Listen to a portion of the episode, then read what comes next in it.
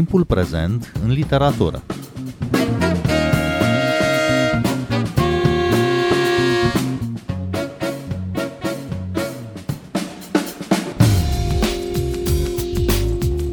V-am găsit! Eu sunt Adela Greceanu și vă propun astăzi o discuție despre volumul lui Benjamin Labatut, Când nu mai înțelegem lumea, apărut la editura Pandora M în colecția Anansi.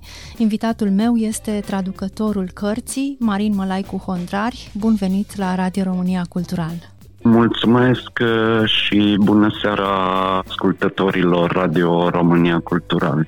E o carte în care se amestecă ficțiunea și non-ficțiunea într-o poveste despre fascinante descoperiri științifice și despre ce au făcut oamenii cu ele. Cercetătorii, nu-i așa, spun adesea că descoperirile în sine nu sunt bune sau rele, Omul este cel care le folosește pentru a face bine sau pentru a face rău. E o temă care se discută de mult în lumea noastră, în lumea modernă, cât bine și cât rău au făcut oamenii folosindu-se de știință, de descoperirile științifice. Dar ce aduce nou oare Marin Mălai cu Hondrari în această veche discuție, volumul lui Benjamin Labatut? Nu știu dacă aduce neapărat ceva nou, dar uh, eu, uh, eu am uh, citit cartea și am tradus-o mai degrabă ca pe un roman decât pe o carte de, cum se spune, docu-fiction sau docu-ficțiune sau cum vrem să-i zicem. Dar, sigur, întrebarea ta rămâne deschisă și cred că Benjamin l-a batut. Tocmai asta demonstrează că Uh, oamenii nu prea știu să facă neapărat bine cu, cu descoperirile științei. Că de multe ori le folosesc în dauna semenilor uh, noștri. Dacă ar fi totuși să găsesc ceva nou ce aduce, uh, cartea lui la batut ar fi un fel de fir roșu să spunem, pentru, pentru toți oamenii de știință pe care el îi pomenește, de la Schrödinger la Grothendieck sau, sigur, Heisenberg, ar fi un soi de căutare a ceva absolut, un soi de căutare a absolutului. Cu toții vor să descopere ce se întâmplă cu lumea noastră sau mai degrabă ce este lumea noastră, nu ce se întâmplă cu ea. Cred că asta m-a pus cel mai mult pe gânduri. Uh, absolut toți vor să ajungă la capătul universului, dacă vrei, vor să descopere totul, practic. La capătul universului și la capătul înțelegerii și la capătul înțelegerii, da, iar uh, teoriile lor demonstrate matematic, bineînțeles, sunt imposibil de înțeles chiar și pentru cele mai uh, mari minți. Chiar uh, îmi amintesc din carte că Einstein, la un moment dat, spune pur și simplu nu, nu pot duce până la capăt, nu pot urmări teoria până la capăt pentru că tu prezinți dezintegrarea realității și nici nu vreau să accept asta. Personajele cărții lui uh, Labatut uh, sunt într-adevăr uh, persoane reale, oameni de știință, cercetători din secolul 20, iar întâmplările relatate sunt și ele reale. Cum citim această carte, Marin Mălai cu Hondrar? Tu ai spus că ai preferat să o citești, să o traduci ca pe un roman și nu ca pe un volum de docu-fiction, dar totuși acolo sunt relatate aproape ca mm, într-un documentar jurnalistic sau istoric sau de istoria științei aceste povești uh, ale vieților oamenilor de știință. Da, într-adevăr, așa sunt, ca și cum ar fi o dare de seamă, să spunem. Dar, dincolo de, dincolo de asta, toate, absolut toate capitolele din carte vorbesc despre, despre același lucru, despre misterul, misterul nostru, despre misterul Universului, despre misterul omenirii, și oamenii de știință, absolut toți care apar în carte, sunt prezentați cumva mai degrabă ca niște oameni obsedați de a descoperi acest mister. Sigur, e nu ceea ce ne dorim cu toții. Cred că cu toții am visat la asta, cu toții am vrea să avem o înțelegere cât mai largă asupra lumii, dar în același timp acest mister ne este refuzat. Și cred că aici e partea foarte puternică a cărții lui Benjamin Labatut, pentru că niciunul dintre fizicieni și matematicieni până la urmă nu reușesc să rezolve acest mister al lumii în care trăim pur și simplu. Da, trăim și nu o înțelegem de la un punct încolo. Benjamin Labatut uh, s-a documentat riguros pentru a scrie aceste istorii, pare familiarizat uh, cu limbajul științific și pare să înțeleagă ceva din teoriile și experimentele despre care vorbește și are și talentul de a le relata pe înțelesul unui public nefamiliarizat cu cercetarea științifică. El spune într-un interviu că literatura e ca o soră mai mare și nebună a științei. Da, când mi-a fost uh, propusă cartea spre traducere, am stat așa puțin pe gânduri, pentru că dacă e să nu mă pricep la ceva, atunci e exact la, la științele exacte. Și mă gândeam, vai de capul meu, cum o să mă descurc cu cartea asta. Dar, într-adevăr, ai mare dreptate, Adela. E o carte pe care o poate citi absolut oricine și o va înțelege. Sigur că documentarea nu întotdeauna când scrii faci o documentare mult mai riguroasă decât apare în ceea ce scrii. Și atunci reușita lui la batut e cu atât mai mare cu cât până și eu am reușit să înțeleg fizica cuantică. Dar cum uh, găsești că se împletesc în cartea lui uh, literatura și știința? El spune tot așa într-un interviu că literatura și știința sunt două căi prin care căutăm să înțelegem lumea în care trăim. Da, și asta e o mare, mare performanță. El reușește cumva să le îmbine. Cred că farmecul cărții vine tocmai din faptul că toți oamenii de știință din carte sunt umani Sigur, sunt, uh, majoritatea sunt așa cum îi uh, știm sau cum ne închipuim, distrați, uh, mereu cu gândul la, la ceva teorii, la ceva teoreme, nu știu ce, dar în același timp suferă de boli, se îndrăgostesc, fug de acasă, în fine, sunt umani și mie asta mi-a, mi-a plăcut foarte, foarte mult chinul lor nu e doar chinul de a găsi o explicație pentru lumea în care trăim, ci și de a continua viața. Da, se chinuie zilnic și ei pentru a merge mai departe. Exact cum cred că facem fiecare dintre noi. La Batut pare că pune accent pe clișeul uh, omului de știință, atins de geniu, zăpăcit, uh, în stare să uite să mănânce, să bea apă, a plecat asupra hârtiilor lui, dar de fapt nu e un clișeu la el, ci acest portret al uh, omului de știință care e măcinat de ideile lui și disperat să găsească o rezolvare pentru teoriile care îl preocupă, această imagine este adâncită în portretele pe care le face oamenilor de știință din secolul 20 și tocmai asta îi umanizează, cum spui Marin Mălai cu Hondrari. Da, e adevărat, merge cumva pe clișee, dar nu știu în ce măsură nu ne pripim noi atunci când spunem că sunt niște clișee pentru că chiar cred că oamenii ăștia erau așa, chiar cred în oameni care își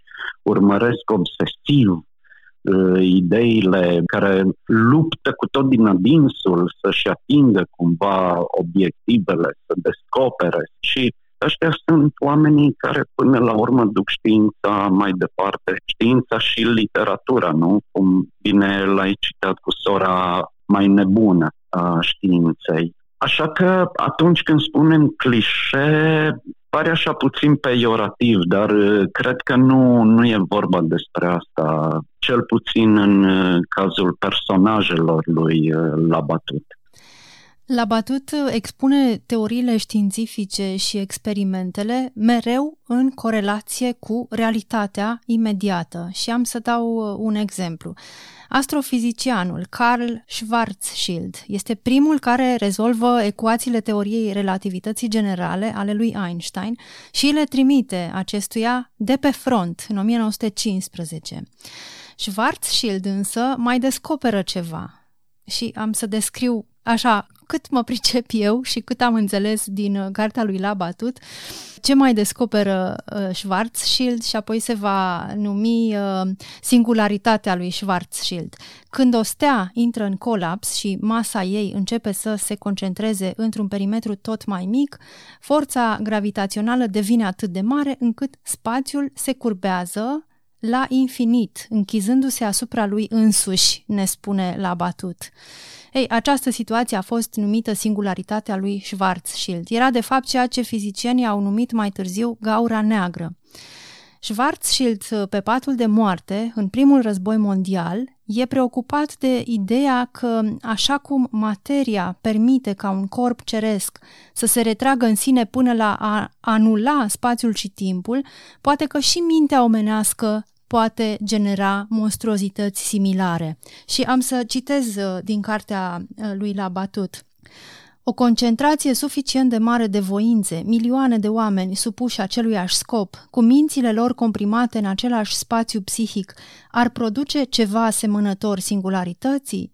Schwarzschild nu doar că era convins de această posibilitate, ci și că ea va avea loc în Fatherland. Era în plin prim război mondial. Da, e una dintre cele mai înfiorătoare, dacă vrei, idei din cartea lui uh, Labatut. Și Schwarzschild, da, cred că dacă n-ar fi murit pe front, dacă ar mai fi trăit încă 20 de ani, 15 ani, ar fi văzut că avea perfectă dreptate. Știm cu toții ce s-a întâmplat mai apoi, nu? Cu nazismul și cu al doilea război mondial, când o minte pur și simplu uh, diabolică reușește să adune în preajma ei milioane de alte minți diabolice și atunci totul se duce de râpă. Da, e unul dintre capitolele mele preferate din, din cartea lui Benjamin Labatut. Da. Această singularitate a lui Schwarzschild, gaura neagră, e o metaforă, de fapt, pentru ororile războiului. Exact, da. Și la Batut are acest talent de a aduce împreună descoperirile științifice cu literatura, cu metaforele și cu limbajul literaturii, punându-le să lucreze până la urmă împreună pentru a explica totuși lumea sau pentru a încerca o descriere a lumii în care trăim. Da, pentru că el, el încearcă exact ceea ce încercăm și noi încearcă în primul rând să-și explice lui însuși ce se întâmplă, cum ne-au marcat uh, descoperirile științifice, ce, ce efect au avut asupra lumii în care trăim noi acum și dacă ne gândim că teoriile lui Schrödinger și a lui uh, Heisenberg rămân în continuare valabile sau cel puțin nu au fost invalidate de acum 100 de ani, ne dăm seama de fapt de cât de puternice sunt și de ce impact uriaș au avut asupra, asupra lumii în care trăim.